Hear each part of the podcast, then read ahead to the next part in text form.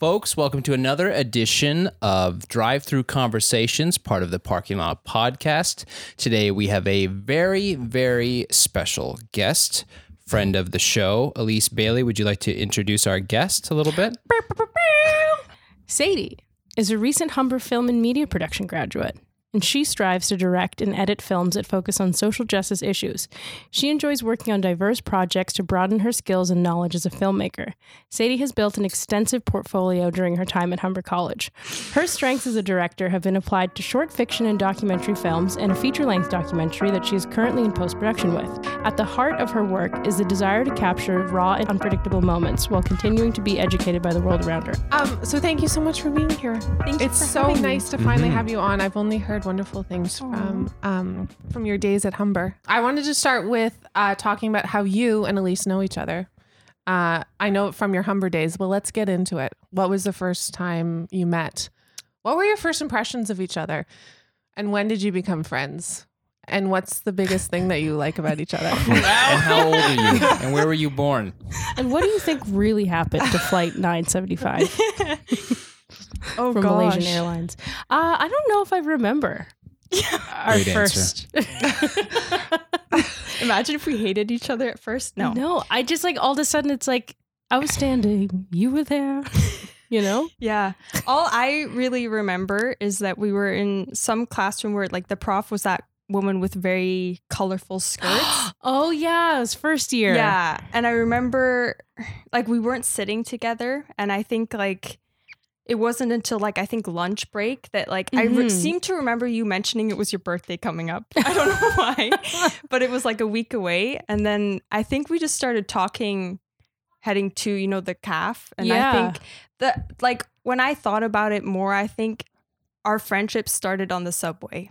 Yeah, absolutely. That's a great answer. Yeah, Because we were like one of the only people in our year that didn't either live on campus or very close to campus. right. And we had to commute all the way like east into the city. Like Mhm. you were you were very east. Well not very Mhm. east, but you're like Danforth area. Mhm. I was downtown. So it was like that was like our time to like actually decompress about the day Mhm. in our lives. Mhm. And like that's like our like thing is Sadie and I ride the subway Mhm. west or east together. yeah, And that's like no friends. Yeah. No new friends, just us. yeah. That's so nice. Yeah, because Yeah. in class, I don't think we like we'd talk, but it would Yeah. be a lot. But it's not until like we'd really catch up on the subway because we had time, and we'd have strangers chiming into Oh our my like really passionate conversations. like it was, There'd always be We laid someone it with their out. two cents. Yeah. That's like a scene in a movie where everyone on the subway car wants to Yeah. like contribute Yeah. to Yeah. conversation. Oh my god, it was so funny. That Yeah. happened all the time. And then like I think as the semesters went on, like we started to actually like plan to have classes together.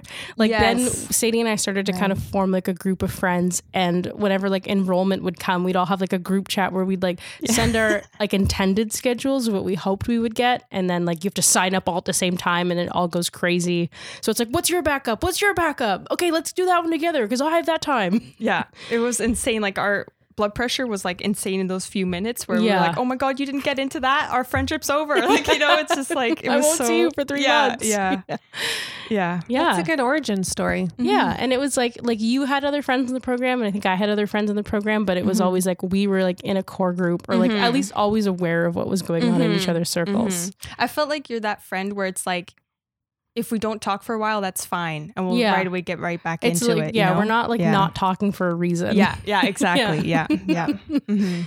Um, so I wanted to start off by talking about um, how would you describe what you do? Because you do from your website, you do a lot of things. Do you Mhm. have a way of describing it?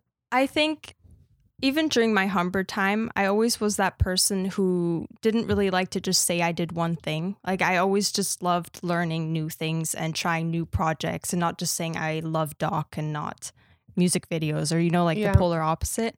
And so I think what it boils down to is just I like capturing raw people, raw moments. Like I think no matter what that's in, like in uh, in documentary or in fiction films, it's just like bringing out more of the raw stories Mm. and just getting to- like covering topics that are really important in the world, I guess. And Yeah. so that will be, you know, in any kind of format, or, but that's kind of my focus. Right. Yeah. Across mediums. Yeah. That makes sense. I mean, from the work that um I've seen and the sort of write ups of your upcoming projects, that feels very Mm. accurate. Mhm. Uh, when did you start thinking about getting into the f- doc world, film world? Was that like high school? Is that when you started? Uh, yeah. So in grade 11, I joined the p- co op kind of program that they have. And I really don't remember how I got into the film world. I think it was my co op professor that was kind of guiding me and thinking, I think she kind of saw that I was already kind of editing films for the school, like assembly videos Really? things like that and i think i was doing it as a hobby but i i never thought that i could make a career out of it like i just didn't think people took it serious and so i didn't take it serious what were you editing on? How did you start doing stuff for the school? um i think it was imovie back then that i kind of you know started out and then i think by the end of grade 11 i went into premiere and i was working on premiere pro already You were editing in Premiere Yeah. in grade 11. yeah Holy shit. yeah Wow. And so I had a placement at Regent Park Focus Youth Media Arts Center, which Mhm. was kind of like a TV, I guess, more focused um, broadcasting station. And I, they put me there as an editor. And right away, I got, I learned, you know, the basic skills very quickly. And I right away from supervisors kind of got feedback that I had something here. So I kind of just kept going with it. And I really liked it, but I felt like I didn't have enough time in high school to really know if that was a career or kind of a hobby. Right. And so I took a year off after high school to just travel and kind of figure out because I didn't want to rush it. And then by just making more films throughout that year and kind of realizing, oh, maybe this can be a career, I went to Humber. And so those films you're are you shooting them all yourself, like doing every stage of the Yeah. process? yeah. How did you like when did you pick up a camera? How did you start doing that? Oh gosh. I think the first time apart from Humber, Yeah. like I think my grandfather was a filmmaker and so he kind of had his old cameras. So I think I kind of subconsciously, you know, was surrounded by, you know, what he was doing Yeah. and he always had a camera in my face and I kind of, you know, sometimes got to use it for a few seconds, but um, I think it wasn't till like the first couple weeks of Humber that we kind of got those big cameras. That Right. that's the first time I really got to hold a big camera. Right.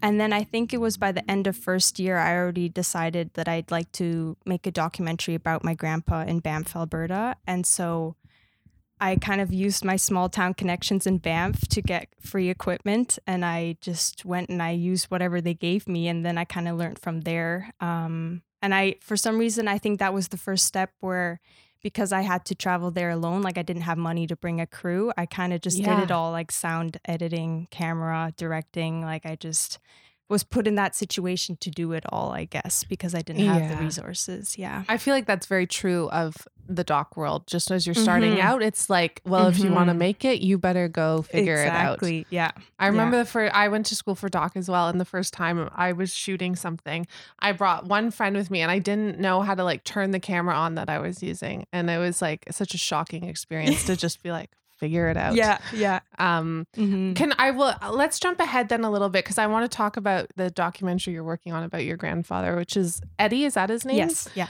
Um. So, how did you decide to focus on your grandfather? Mm. I think in that first year, I think I kind of just saw this interesting sh- subject and went with it. But I kind of, growing up, he was a very goofy guy and he always had a camera in my face. And I always, like, he's a legend in Banff. Everyone knows him. They stop him on the street and they'll talk to him. But I just realized there has to be more to him because Yeah. I kind of, I don't know. I I could kind of see there was another side to him. He's not just always goofy, you know. Right. There's there's other parts to him, and I think I just saw it as a challenge where it's like, oh, you all mu- like see him this way, but like, how would me as kind of his granddaughter see him because I have that access that other Mhm. people don't have, and so it kind of started out with me just flying over there and being like, okay, like what is your backstory? You know, like what was your childhood like? And, you know, who are you? And I discovered like 450 of his films in the archives, which like he never told me. Like he Wow. he really just put up this front of, you know, the entertainer, but really never told us more about it. Yeah. And so it's weird. It's this documentary documentary's kind of been in the process for three, four years now. And it's Mhm. because I continue to grow as a filmmaker as well. Because in first year, you know, I wasn't as good as I, I guess I am now. Yeah. Um, but I also learned way more about him and that he really doesn't think um, highly of himself at all. And so the documentary kind of shifted into how does everyone else see him? And it's crazy the amount of people he influenced. So it's kind of like I discovered I had this subject who didn't want to open up so much, which, you know, as a uh, director is kind of the biggest challenge is finding, okay, where's the story here? And I've been doing this for two, three years now. I have to keep going. I want to find the oomph Yeah. in the story. And so I thought, well, clearly everyone else has such great things to say about him. How about we kind of figure out who he is through their eyes? Mm. So it's kind of me growing as a filmmaker, learning about him and his past, but also what he's leaving behind, I guess. Yeah. That's amazing. Wow. Thank you. Are you a character in the doc as well? I wasn't at first. Like But I was trying to be really now, hard. yeah. Yeah. I was trying really hard not to. And he kept acknowledging me behind the camera. And I was just like, oh no. And then as we kept going, I realized it's actually the relationship between us that, you Mm-hmm. Mhm. know, Mhm. is this the oomph in it, I guess. Like yeah. we're also learning about you and your grandfather as well as your grandfather. yeah. Yeah. Watching what were and his 450 film 450 films about? What were they like? So I didn't Have you- watch them all. No. who has that? That would have taken three years in yeah, itself. Yeah. Um, so I talked to the archivist Mhm. um, there, um, who she dedicated so much of her time to watching all of his films. Like it, she was the subject you want, where she just got on camera and she was his biggest fan. Like she just Wow. could say everything about him, every film. So I kind of got that summary from her that it was so much of him capturing Banff, like the town Mm. and just the people and the the biggest thing that surprised me was that he actually was he got on skis and used one of his first cameras to film and ski and so some of those films are you know him really being up and personal with skiers which later on i found out actually influenced a documentarian Yeah. that I got to know and that that's why he started is because he just Mm. saw this guy on camera. So. I'd say in summary, a lot of it was just capturing Banff Mm. um, and the people and the town because he's just he's been there for so long now that he has a mountain run named after him. Like he's Wow. just he is Banff, as Oh my people say. God. Yeah. Is any of his footage in your film? Yes, yeah. So I got access to any of the films I want that he um, created. So Yeah. I tried. I'm kind of picking away at the ones he mentioned, um, and I'll be using those. Yeah, in the film. What are they about? Like, are they like feature length films? Um, I'd say I think the longest maybe I think they're more like 15 20 minutes. Yeah. Um some like one for example is on disabled skiing and it's called a turn in my life and it just like he also kind of composed music with a friend like it's very much just like he found a way and he Mhm. captured so i think a lot was around skiing because that's his love is sport, but he found a way to bring sport and filmmaking into it by just jumping on skis. Um, and then for just last summer, I went back to Banff to kind of finish the documentary and I decided to use that camera he used and get on skis and film him skiing. Wow. So that was like a really cool moment because he's nine, he's about to be 96 and he still skis Wow. but I like I, we don't know how much longer he can ski because of his eyes. So I just thought I just want to capture that while I can, Yeah. and how and while he still enjoys it. Yeah, That's a perfect end to your film. the granddaughter picks up his camera and captures one of his last Yeah. downhill ski runs. That's incredible. Thank you. Uh, what fa- so you're in post production now on that? Yes, yeah, How how is editing that? Because I feel like that's where the real work begins. yes, yeah, and um, for a long time, I think at first when I just started out, I I really was worried I wasn't getting what I wanted and Mhm. that, you know, we've been told like in at Humber we were told like don't don't film your your relatives because sometimes you just don't know how far to push it. You don't know like you know it's just different when it's your I family. forgot they said that. Yeah. Yeah, they did. yeah. Mm. And so I find at first it was hard for me to know how far I could take it to, you know, get a story. And I think learning, like, as I kept going, I was worried I didn't really have a film to show people because I just didn't know how to navigate what I've got. And then Did I you have to show a finished product in school? No, Okay. no, that was a complete side project for I me. see. Yeah, Okay. not I part think of school. you'd considered it for a moment, right? I did for something. I can't remember Like what we it had was. in in second year or third year, we had like doc projects where you have to like pitch your documentary and then it goes to like a committee. Right. I think I remember you talking about. I think you had that idea. Yeah, yeah. know if it And I wondered ever- if I could use it, but they said it had to be completely new, Oh. a new project. Um, but yeah, so it's it's it was really tough for me to start editing because I just I really didn't know where to start, and especially just in the documentary world, it's so hard because that's where you find the story. There's Yeah. so much like you need so much patience. Mhm. And so just starting to kind of relive the moments I did with him, I realized I think I need some kind of outsider too to help me along the way. Um, so I reached out to someone that I went to Humber with as well, just to kind of also give an outsider perspective, but then I can also bring, you know, the um for what what I saw in this That's um smart. to it. Cause I just yeah, I just felt there was so many years and so many good memories. I You I- need some know, distance. Yeah. Mm. As they say, I'd be married to any shot and it would Yeah. be hard to just Do you know how many hours of footage you have? Oh, So many. oh gosh.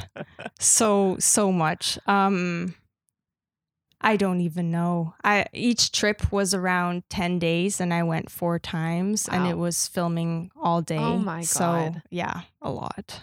Yeah. so do you have a narrative in your head? Is it coming together? Um it is I actually just had a brainstorming session like a week ago, so I feel like now I'm kind And of And are you working very closely with this Yes, editor? yeah. So you're co very much co-editing. Yes, yeah, yeah. So it's still we're still trying to kind of figure out how to take it, but we're thinking like the main thing really is um how other people see him. Mhm. And so I thought we'd kind of start off with like with me kind of being the focus in a way now at the beginning of like because I have all these home videos he shot of me of like um him like um what's the word him pointing a camera in my face and Yeah. just having all these home videos that I thought um let's start it like that. That's how I knew him. Who's the guy behind the lens? And then kind of unraveling his past a bit and what why he wanted to be a filmmaker. Um and then kind of the main focus is really getting into how he influenced other people. And so yeah that's kind of like the the rough uh structure. But i think as my editor now watches more of the footage too we're going to kind of see where the string or the Yeah. narrative yeah, narrative This is so helpful for me because I'm uh, I have like a similar doc that I've been working on while I was in school that I'm very stuck on. And okay the idea of hiring a co-editor or finding someone to edit with me, I'm like, Yeah. what a good idea. yeah Bring someone else into the project. yeah, Um, what is your dream for where this is going to end up? Do you want to put it in festivals? yes Oh, um great. i think there's the good thing about the small town is that like everyone knows that I've- Yeah, I've, I'm- done this so there's Is that there a pressure Banff Film Festival? Yes. of course. Yeah. So that would be my absolute goal. Yeah. Um, and there's so many people who want to, you know, screen it in the theaters and have it before even shows start, the trailer. Like, so there's so much community behind this that that's like my goal to have it at the Banff Film Festival would be amazing. Yeah. Ah, yeah. I think it would be great so for him cool. to see too. Yes. Yeah. You have some time pressure. Oh, yeah. You got to get it Mhm. done. hmm That'll that'll do it. Yeah. Um, can we go back in time to uh I was reading some stuff you wrote online of the this moment in you took some kind of media class that really changed your perspective on um on like how you were thinking about work. Can you talk about that a little bit? What class Mhm. was that? Was it the Media for Social Change? Yeah, I think that was in third year. There Mm. was this Media for Social Change class, and I just thought if there was a class that was me, that would be it, kind of thing. Um, so I signed up for it, and it had my favorite pr- uh, prof, Susan. Um, and she, like, I just knew she was going to bring the best to it, um, just because of the person she is. And so, what kind of person is she? The she's, best. yeah, I feel like you talked about Susan. Yeah, Susan, I, she's one of my favorite professors I've ever had. Like uh, favorite people I've ever had. Mhm. wow. she's just one of those who she cares so much about her students, like Yeah. beyond the project. Like if she knows it can go somewhere, she's gonna help you make it happen. And she has like so much like real world experience and like is still always trying to also learn in the industry. Mm. So she like really, really brought that of like this is like a practical thing that I think you should know specifically for what you're doing. It was very much that kind of thing. Right. She wasn't like as pessimistic as I think some of the other professors we had were, or as just like overly optimistic of like, imagine you're writing a four part epic. And you're like, Yeah. well, I'm not actually ever gonna do that. so That's true. She was very real. yeah. Yeah. Um so yeah, I she had this exercise in class where it it was kind of like find your passion or find like what do you as they say like your tone in your films like everyone kind of has their their underlining tone or message. Um, and so she made us fill out this quiz, and I kind of in my head was like, well, it's like another BuzzFeed, like you know, like I'll I'll see what they say, but I won't really, you know, who knows what they're gonna say. And I filled it out, and it the word equality came up, and I was just like, oh, I would have never thought that that would be kind of my main focus. And then as I gave it a bit more time, I realized that's actually so true in any of my projects. I found some way to make sure people felt equal or that the stories that don't get a lot of light are getting that light that they need. So it it was so simple to see on Yeah. screen and i think for a lot of people it's just like okay and moving on. But for me something weirdly clicked that day where it's like it just gave me a bit more drive every time i did a project Yeah. just knowing that's i guess that's who i am that's what i'm trying to get in my work Right. yeah It's like finding an identity and the kind of stories you want to tell is like very yes uh, exciting and also freeing because suddenly you have like a, a direction whereas Mhm. before it could have been or like, i'm sure you can still tell any story but suddenly you have some idea of how you're going like what your voice is in that story exactly yeah yeah well i mean I, it's also inspiring me to take some like class some uh, online tests to find Mm. my word yeah uh, i'll you- send it to you Please do. Uh, you also talked about a moment in, with a professor who sort of gave you the confidence to switch from editing to directing.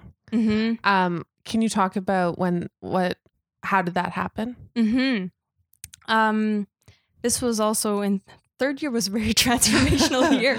Um in third year we had to do um short dramatic or dramatic shorts. Mm-hmm. um and i how did that work at least we pitched a script Yeah, I think we pitched a script and we were in groups. I think it was like only X amount of people could actually direct something. yeah oh right anyone in the directing Right. Yeah. We, group That's when you kind of like splinter off. So there was like three core groups. I think it was cinematography, editing, and directing. right And then based on that, it was kind of like from these three sections, they'll pick like an editor, a director, a Yeah. cinematographer, and like pair you off. right I yeah think. yeah yeah yeah Sounds right. Yeah. I'm not going to fact check you. Someone out there's gonna be like, I'm actually.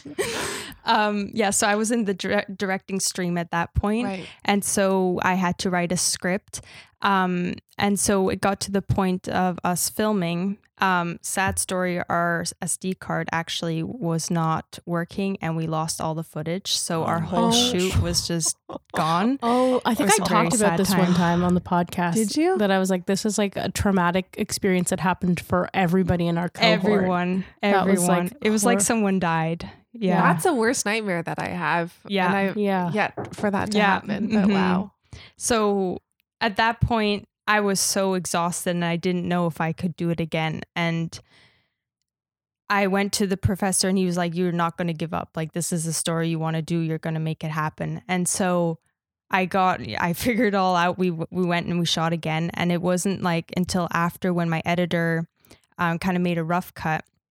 We sh- I went to show it um, to just the professor, kind of a one on one meeting Yeah. and he i he's one of those people he doesn't show a lot of emotion and you really don't know what he thinks and he's kind of that kind of professor you just really want to impress because you know he's just he's done a lot in his life he's really good at what He's he does really Eastern European. Oh, those Mhm. are my favorite kind of people. and um so i really wanted to impress him i really wanted Yeah. you know like i wanted him to like it and he's just sitting there watching the film absolutely no reaction You're watching him watch it? Yes, Oh, yeah.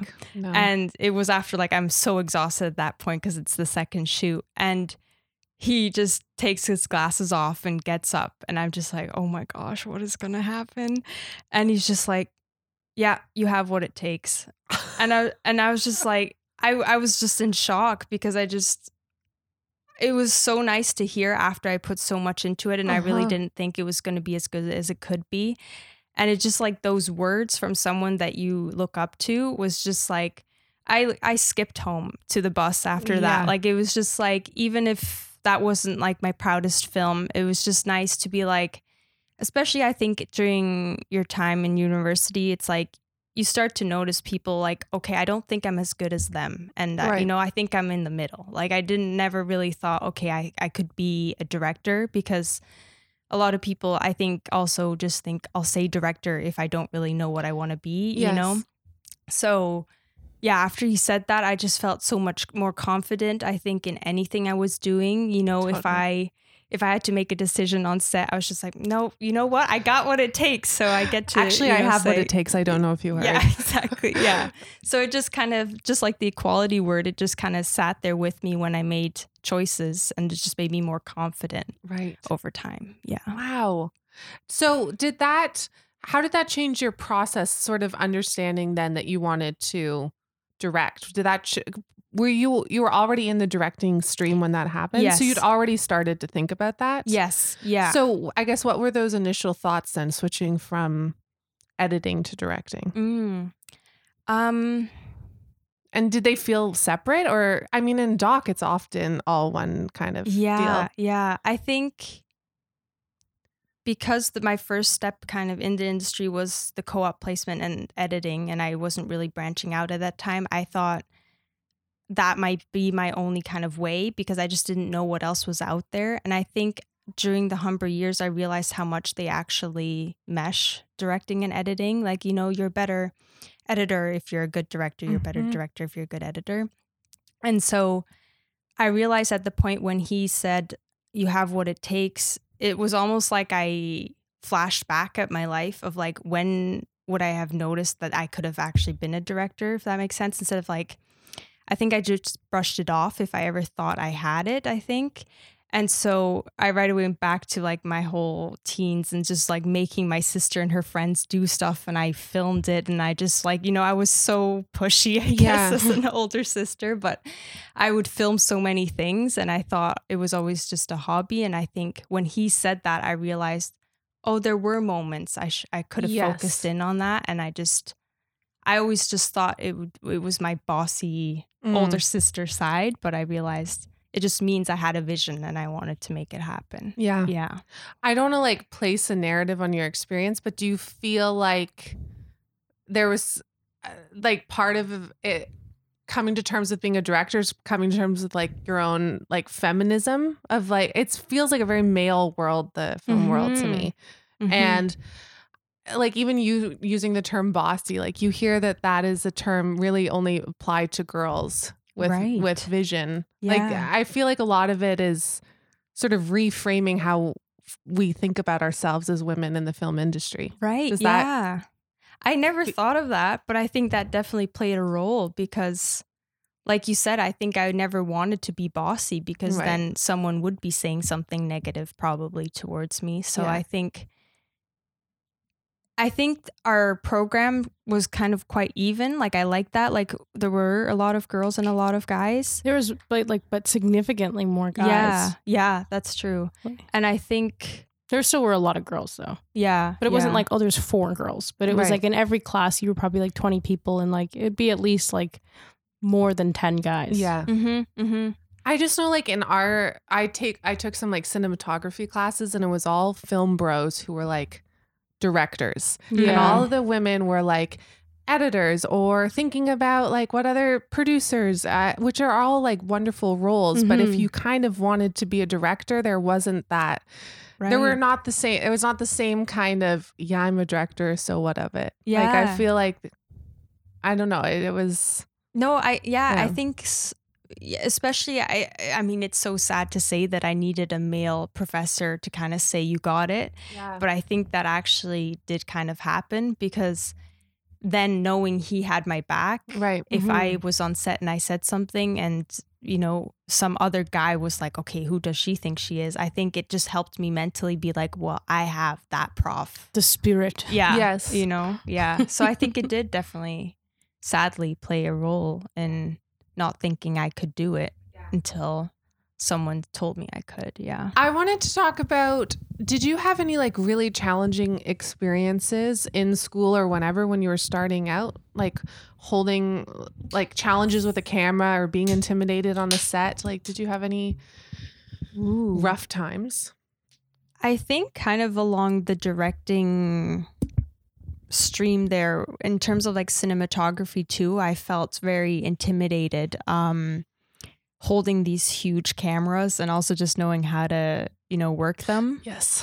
And so I think that was one of the biggest challenges at first was just also having this professor who didn't give you a lot of time to learn and I really hated that cuz that's what I was there for. And so I think that was one of the biggest challenges was just learning cuz editing I started I came into school knowing that and directing I mean you learn over time but it was more Mhm. like that skill of camera too was just it was so intimidating to me and I think I just never gave it a chance at first because it's just the people who were passionate about cinematography were already in it. Like they were Yes. just Yeah. going and I just felt like there was no time for me to catch up. What kind of cameras were you learning on? Not to get too in the weeds. Um, I seem to remember Sony PMW Mhm. sounds familiar. And other that I don't remember. Okay, fair enough. Yeah. What do you shoot on now? Um, if I'm not renting a camera, I actually use DSLRs, the 4K yeah. ones, just because it's just easier if I'm doing any kind of like promo work or stuff like that. Um, Elliot's been f- shooting on Sony FX3 recently. oh, Yeah, No he big likes it. No big deal. um, but yeah, other than that, I don't. Not a big challenge kind of stands out Right. during my. I think it was more after, um, big being on big productions, um, that I really noticed the hierarchy and Yeah. the sexism and the racism, and it just there's a lot there that needs to change. Yes. Yeah. How did you start getting jobs on big sets? Um, oh, it was through word of mouth. So, Right. which is a lot of how the film industry works. Um, so, through word of mouth, um, a friend of mine at Humber um, reached out to me and said, Hey, I'm on this production, um, who was also referred from someone from the year before us. So, that's kind of how we got the connection, um, which was just so exciting to be on like literally million dollar production Mhm. from us being a student. Like it's just crazy. Or like the documentaries, right? Doing it all on my own and then knowing you can just, Yeah. you know, spend all this money on transport. Um, but yeah, that's how I got onto that big production. But I really didn't know what was going to come with that, I think mentally too. And what was your role on set? Uh COVID compliance officer. Oh, I've Yeah. done that myself. Oh yeah? Mhm. Awesome. I'm it's a good very way to good get at it. into yeah. it's like you seem fine. You can go on in. um so i want to scale back or talk a little bit like bigger picture what were you during those early years sort of just out of school or even while you're in school what were you inspired by? Like what were you watching and thinking about?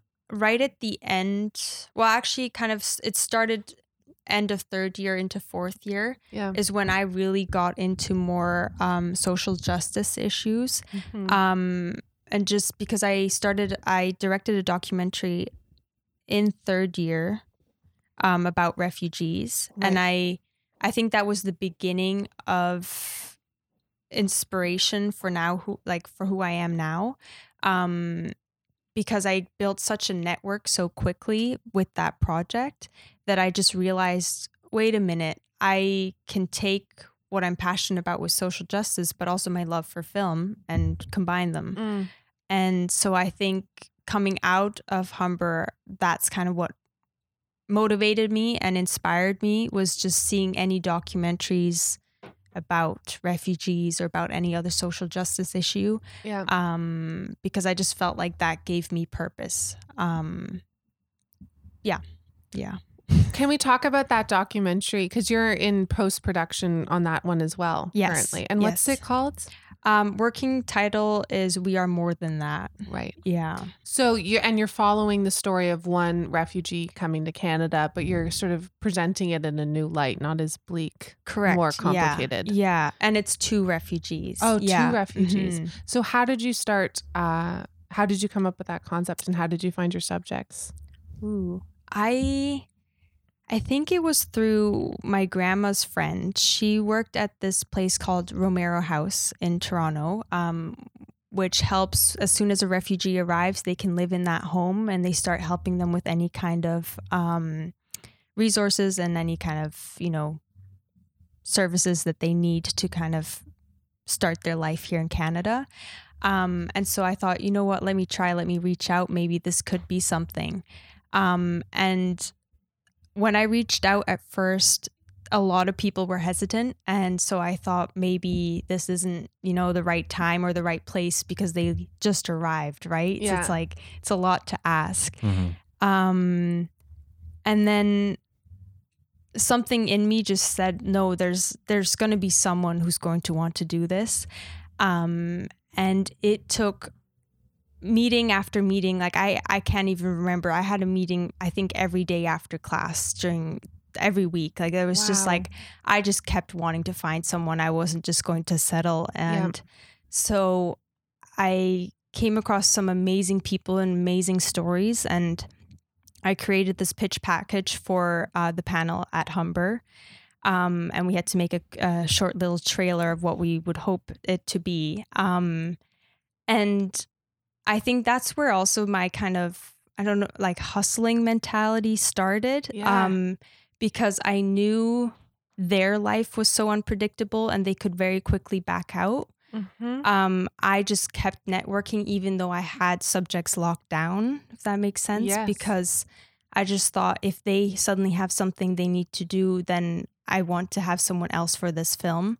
So I had like a list of 12 refugees, I think, just like, you know, ready to, you know, if they they wanted to do this, but I knew I couldn't do 12 in one film. So I was like, I think two, maybe three, but Yeah. it was it was a lot to do because it was 15 minutes we were only allowed a 50 minute film.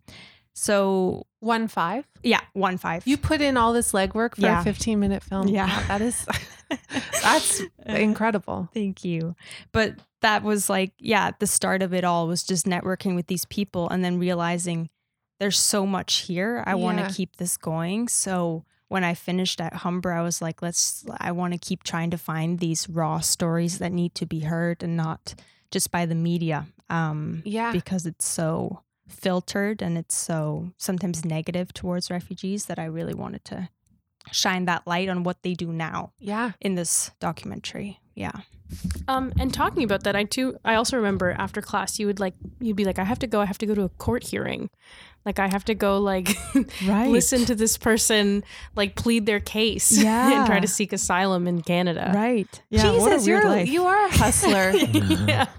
Are you, I'd be like, do you want to ride the subway? And you're like, no, I'm going to court. I have to go to court. Sorry. His hearing is today. so how did you build relationships with your subjects?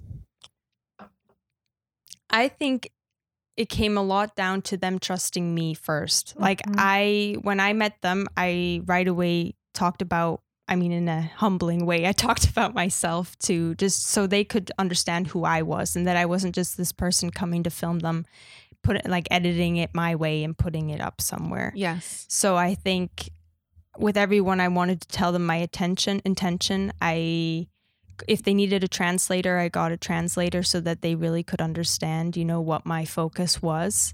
And I think it came down a lot to the trust um, of Romero House because that woman knew me. She Mhm. put in a word that, like, you know, this isn't someone just coming in and she's going to do this and leave. Like, I want this to be beyond Right. just this project. So I wanted to build those connections to figure out how else can we, you know, shine more light on your stories. Right. Yeah. I feel like um in school we talked a lot about the ethics of like doc making and using someone else's story as your own Yeah. not I mean it is art but it's also just sort of like your own eh, personal expression like how do you I think a lot of that comes in the editing process too like how do Mhm. you navigate telling someone else's story Mm-hmm. like trying to portray them accurately but also making like editorial decisions and trying to shape Mhm. a narrative like, do you have any like rules that you stand by or you just find what feels right in the moment Yeah, I think over time directing different kind of films and meeting so many different people, I've kind of learned how to read someone if it's like too far or if it just takes that little extra push and they will do it. Like Mhm. I kind of know when it's too much.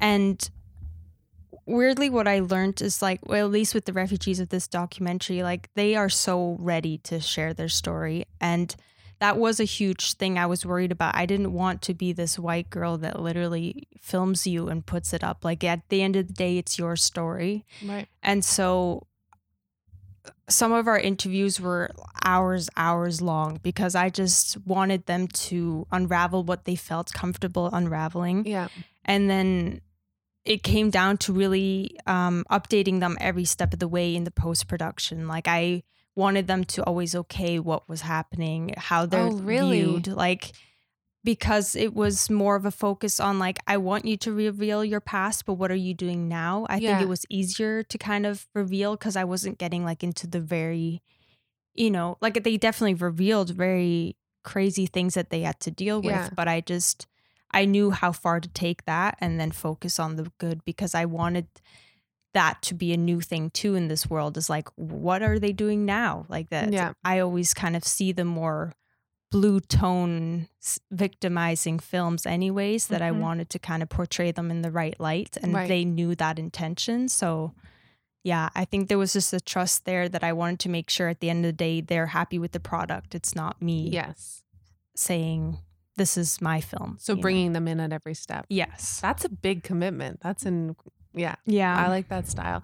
I find too, uh, like one of my rule, not rules, but uh, thinking about it is like just time, like putting in the time, knowing that you're not going to leave, that you're not coming in for a quick interview. It's totally like, yeah I think that goes a long way too, Yeah. to proving your trust. And, yeah um, you know, that's like that. In some ways, that's all you can give them really Mhm, is, is your mhm. time. mm-hmm.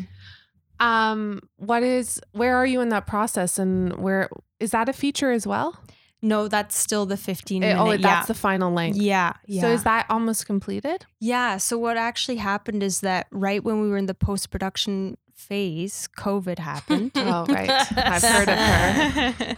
so, am I allowed to say that word on? Yes, please. um, so we were no longer a- allowed access to um, The the computers, suites. yeah, at school. So basically, our whole project was Oh. put on hold um, for quite a long time, and then So you just didn't have a way to edit. yeah. Oh my god. Yeah. And then it came down to I wanted to get it done so bad that my editor had everything at home Yeah. That we would do uh, Skype calls all the time. And I would just be like, you know, working with him while he's editing. And it was just like, if we could do that, we knew we could edit anything because Right. it's like is over, you know, FaceTime. process. Yeah. There was this one part I really, really wanted in the film where um, this refugee, one of the subjects, um, he had his old phone and he actually had the real threats that were on the phone of like why he had to leave Mexico to come here. And I just really wanted that in the film because I just felt like it's one thing for him to say it, but like if you're really right there reading, you know, from the phone you also had. Yeah. So I kind of put it on pause for that too because I just he didn't know where that phone was and he was about to move. So I waited until he could find it and then we shot that more recently and then now we're kind of in the final, you know, the last little edits and then figuring out the music to it all. So we're we're close. You're in final Yeah, stages. Yeah. And is that going to go to festivals as well? yes, I hope so. Yeah. Yeah. And you can bring your subjects on stage and Yes. that'll be amazing. Yeah. Yeah. Can we talk about uh Anomaly Productions films? Films, yeah. That's your own company that you started. Yes. That's crazy to me. How that what a brave step. How did you Thank you. start your own company? And when did you decide you were going to stop doing contract or freelance or whatever? Yeah. Um I I would say from the moment I graduated from Humber, I was always trying to find new projects and I was freelancing. Um and then certain, you know, jobs came along the way where I I decided to do that cuz you know, you also have to pay the bills. Yes. Um, and so I kept hustling to find new projects because I just wanted to be that to be my life instead of this, you know, I'll take this on, but it's not really what I want to do. So I kept freelancing to project after project. And it wasn't until during COVID, I would say like the 2020 kind of time where the whole world kind of paused. And I just thought, this is the time to try if I want to do this um, because I am given the time because we're all kind of at home. So that's when I gave it more thought and I was like, if I want to keep doing these projects, I need more of a team because it's tough when I I've tried so hard to always do it on my own, but at some point that's just not possible. Yeah. Um, and so, yeah, during COVID, I realized I think I'd like to build this a bit more because any project I took on, I felt like I was not being creative at all, even though it was something within film. Yeah. And so I just didn't feel fulfilled. So I thought, why not give this a chance? And if it doesn't work in a year, I can go do something else. But like, I want to give it a chance. Yes. So yeah, it wasn't until I'd say late last year that I was like, I think let me try and do this. Um, and then my business partner partners more in the marketing world, so I had that kind of backbone too. While you know that's that's kind of the business building, while I'm actually finding the projects. So Yeah. I felt more confident going into that. So yeah, And is it the two of you as co-founders? yes, yeah. So you have you have the film side and he they have the marketing yes, side. yeah, Wow. yeah, Uh, how how is it going? good. Um, You kind of because you offer like you could be a one stop shop for someone creating a digital any kind of digital content. where It's like graphic design, photography, editing, Yes. yeah. post production, production. Yeah, yeah. So I think I didn't really want to like lock down that we have a company until I knew I had some people that I already work a lot with clients, you know, that already trust me and that would want things in the future just to feel Mhm. like, okay, there's something that will happen if I, you know, go with this. And then it wasn't till we were like, this is it, we're going to lock this down, this is going to be our company, that we signed a deal with a marketing company to be their production, um, their go to kind of production team. Got it. So I took that So as you had a, a first big client. Yeah, yeah. So I was like, okay, this is a sign from the universe. Like we decided to do this the next day that happened. It The like, next yeah, day.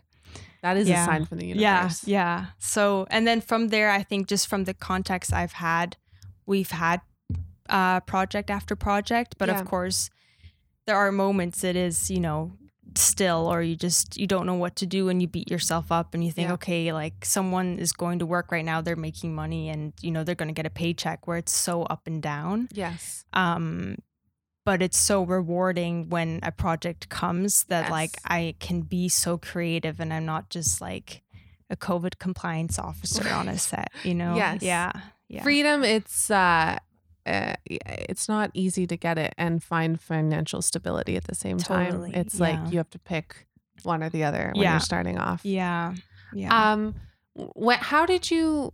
Is there a lot of like finance? How did you start the company? Do you have to put? it? Was there any like financing up front, or did you just sort of like make a website offer, figure out what you wanted to offer, and see who would yeah who would find you? Um, I think for the longest time, I, whatever job I had in my life, I always subconsciously was kind of keeping track of like, okay, this is what I wouldn't do if I had a company. This is what I would do. Really? And I always was thinking, you know, I understand sometimes you're in a situation, you're going to act that way, you know, like it's Yes. not like, but I just felt like I would rather create an environment that was, uh, you know, not really like a lot of the workplaces I worked. Um, and so I think I kind of drew from any guest speaker. We had a lot of guest speakers at Humber. There are a lot of guest speakers. Yeah. I drew from some of them. Um, So they were helpful. yeah, they were. they were. Good. Um, because you always hear kind of entrepreneurs say, just start. just start. Like you, you put so much like so much is in your head that you just think that so much needs to happen before you can start a mm-hmm. business. And every time I heard them say like just start, I'm like, but how? Like it's Yeah. just you know, like there's just It's the first step that's the hardest. yeah, exactly. You took away the good lessons. I took away do Hatchimal commercials. It'll pay your mortgage. Do you ever have it? You could have Go a into Hatchimal. PR. Yeah. I forgot about that. That was the only, and that guy who made a documentary about like turtles. Yeah. Beautiful. Turtles are cool. Fascinating. Yeah. Love turtles. Yeah. Was a beautiful film. yeah. You you took away the good stuff. yeah. I tried to see the positive in it. But but what? I know you just made fun of that question, but what is what is the first step? What do you do?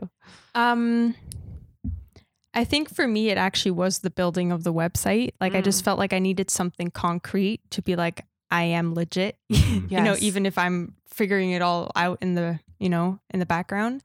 Um but it was kind of building the website that then allowed me to s- figure out what is our mission, what's our motto, like what's our goal. Mm. and then that kind of created a business plan and you know you start thinking of logo like it's like i would say almost at the beginning Things it's I like- think about on a daily basis. Those are all the things Elliot loves. A mission statement. Oh yeah. oh yeah that's lovely um Ours is written on a piece of white uh, Bristol board. it's in our closet. Yeah. love it yeah.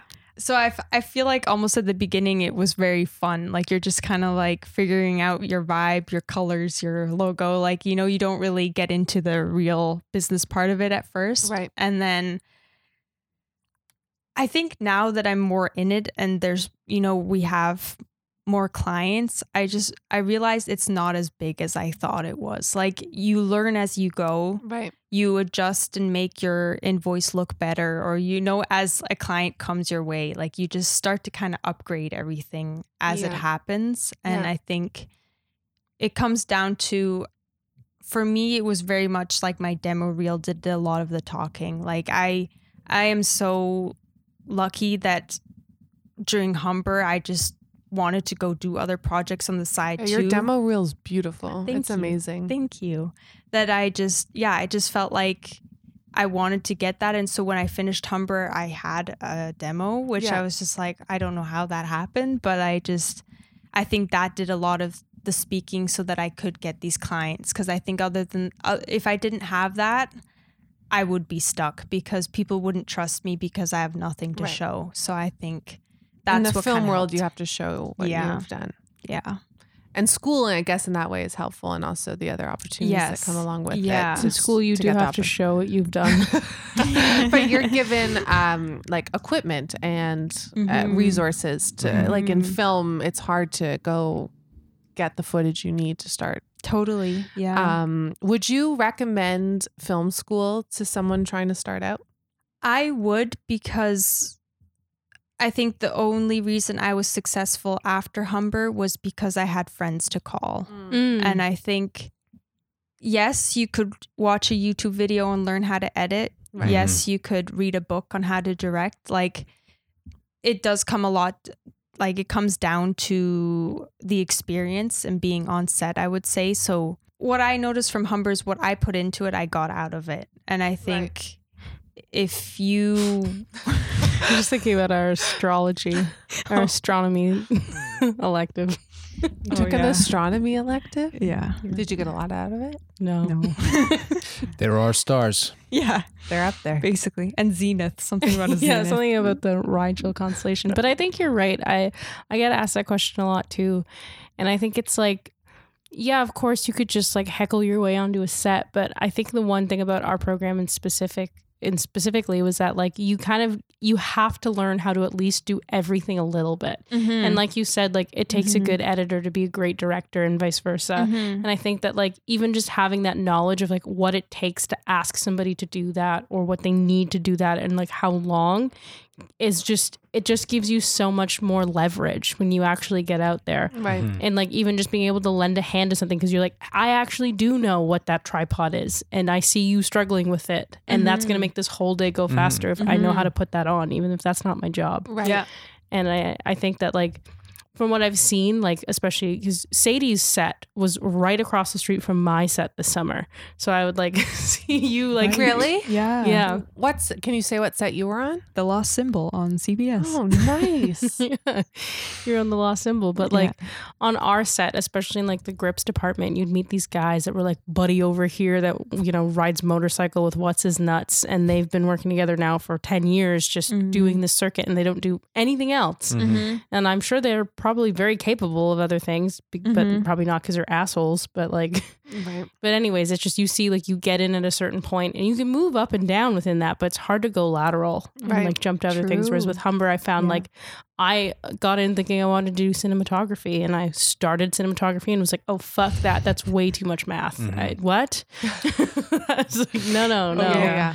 It's also what you said though, and it's just like finding groups of people that are into the same kind of thing that you're Yeah. into, right? Mhm. Like finding that person to be your editor who you already know through school, as opposed to Mhm. like interviewing somebody and starting from the zero. I'm sure you would find them too, but it's you kind of have that organic entry point. Totally. Yeah. And trust too. Yeah, because you've worked with them in a way that you don't. I mean, I think in our program specifically, again, like you are working with them in a way where there is something in the line or on the line, but Mhm. it isn't the same way as like a job. But it is like, Mhm. okay, this is you know thirty percent of my mark, but Mhm. you know, And it, Mhm. you're working together. And Mhm. especially like for a film set as well for the handful of times that i don't know a few times i've been on set it's there's so many just one-off people who are just there to meet all these other people for the first time there and then that day Mm-hmm. if you can have that one other person that you do know i think it can make the experience so much more enjoyable Yeah. and make you more excited about doing whatever the job is that you're Yes. going there to do Yeah. um, but yeah, because I think it's it's such a one-off thing. If you're you're very lucky if you're going in with your full team of people to go and do it, which it sounds like you'll be doing with your company, which I think just makes every project, whether or not it's the most fascinating thing to work on, it makes it more enjoyable because you're Yeah, around the people that you want to work Yeah, with, right? yeah. Collaboration Yeah. is the way to go. Yeah. Yeah. How do you do you collaborate? How does your job work currently? Do you collaborate a lot With like crew members? with anom- anomaly? Like how do you? I guess um because you're working with your co-founder. Yeah. and then are you all like? Is the are these big sets that you're on part of your company? no. So those are you have separate jobs. yes. So yeah. then I guess do you collaborate in anomaly like in your own little world? Yes. And I think I think that kind of goes back to the whole Humber thing where it's like starting off as a business, you can't pay everyone right away. Like it really, you know, it is a sacrifice for everyone. Yeah. And so for us, what started working is just hiring people as freelancers as well. Like, you know, they they know that we constantly come up with projects. If they're available, they'll help us and they'll join. Right. And so I think continuing to have enough of a network where you have people you can reach out to when a project happens, then you Mm. feel stable in taking on a project. Yeah, that's so key. And I know I never think about that. Mm. If I were to ever like go off on my own. Mm-hmm. Who do you call to help you out? Like that's Max Atwood. that's something to build up though and takes Mhm. time. Yeah, so I think that probably also at the beginning made me think I couldn't handle creating a company because I was like, no way can I hire people. Yeah. Um, and I think it does come down to if people see your vision, they will help you and they are on board. And if they know who you are, um, they know you're going to want to make good projects and you you know that will also benefit them. So it's just like everyone helping one another, I think is the way we're starting to succeed now until we're able to Yes. pay people. Yeah. A little collective. That's how I feel Yeah. about everything But that it- we do. it seems like the you have the added hurdle of clients because like as you're talking right. about um starting your company it's kind of almost echoes what we did and like kind of starting at the same time Mhm. but at the end of the day we're only executing our collaborative four person vision but like you have to take in someone completely else and do you find that when clients come to you they kind of know what they want or they kind of come to you being like this is kind of what we're thinking about what would you like how would you execute this kind of thing I would say more that. Like second thing? yeah, like I mean, it depends on the client, but I'm going to use like the example of a law firm that I just did a promotional video for. Um, their work is so opposite of, you know, what we do. So I think they don't even know uh, or understand what the film world is like, that they need your guidance to just know um, the best way to showcase their company, right? Yeah. So I think it came down to me learning as much as I could from them and then just every step of the way I would I would kind of bring them in on the process so that they also understood what it took to Mhm. make it all happen. So by the end they were just like so shocked at how much went into it, but it Yeah. felt so good that we were all collaborating and that yeah, I took what they gave me and I just ran with it in the creative world. Yeah. I guess you kind of learn a little bit about each of the businesses that you get to work with as yes. well, right? Yes. That's yeah. so cool. hmm What is um your process of project management like? Because I find in my day job when you're working with clients, hmm even if you're editing or trying to produce or what, whatever the other job titles are, so much of it is just like managing a client and expectation, like the boring side of it. That, but I want to like, how do you deal deal with that? Yeah. Um I weirdly I think I just do that on a regular like I've always done that in my life weirdly. Like I've you're always just a hustler. okay, I get it. Got it. I've just always been the type to kind of over communicate in my emails and break it down to people and just you know lay it all out f- there I for have so much to learn from you. I just was always kind of the categorizing type and I just I love to organize kind of thing. So I Wow. I enjoy that part weirdly. Um I just have such a system and my mom's always she just looks at me and is like okay can you can you please share how the heck you do this and I was like I don't know it's so easy like you know but I realized naturally. yeah it's not for everyone and no. yeah So you just sort of already knew how to communicate constantly with clients and keep them apprised of what was going on. yes yeah have you ever had a situation with like feedback going taking something off the rails? Or are you because you're communicating constantly, you're always on the same page? yeah yeah I think I'm trying to God, I really do need to take some notes. um, I don't remember what project it was, but I feel like there was a time during my Humber time where I did like inter- internships and stuff. I think there was a time where there was miscommunication or there was some kind of client like not from the project I did, but I witnessed kind of like, you know, what could happen and that you really don't want it to go that way. Yeah. That I think it just kind of scared me in that moment that that's I would never want it to go that way. That I just thought if I'm laying it out along the way, if they were upset at the end, there shouldn't be a reason from my end that I did something wrong because we could go back to all of that and realize Receipts. yes Keep the exactly receipts. Yeah. exactly and so if they weren't happy with it we would readjust and you know make them happy of course but Right. it wasn't from something like i wasn't giving them enough of i think transparency is so key yes. to clients yeah No, absolutely. Do you find um, that there's sort of a big gap between uh, I don't know if they're corporate clients, but paying clients and sort of Mhm. the the dream jobs that you want to make like that fulfill you creatively because it sounds like you are Mhm. being fulfilled creatively with these with the paying jobs but is there Mhm. a gap there and do you ever see that gap closing Um, yeah, I think especially when starting a company, it's very hard because you need to make money to run Yeah. it. And I think it's coming to terms with that at the beginning that I think I had a hard time at the beginning thinking, okay, this is not what I wanted. Like I wanted those passion projects, Yeah. right? But you have to be realistic that for me to make those and have that goal of what I would like the company to look like, I have to go through these steps. Mhm. And you Um, learn from them. Yeah, exactly. And I think it's always good to have such different clients so you you know you know how to deal with different Yes. people. And yeah, I think just knowing how to balance that, which I think is not easy for any human being, is just um finding the good in any project like you know with the law firm maybe that wouldn't be my ideal project but i was like the first pitch to her was like let's make this more personal because there's so many law firm videos out there let's show a bit more of you and she loved that so it's Mhm. like just finding how i enjoy making films and just seeing if the client Mm. will like my approach to it Right. Well, they're coming to you for a reason, and obviously, Right. it's they like your voice and vision, so Right. there's room for that. yeah true Um, what does your career, your dream career, look like in ten years? oh my gosh that's a big question It is a big question. Um,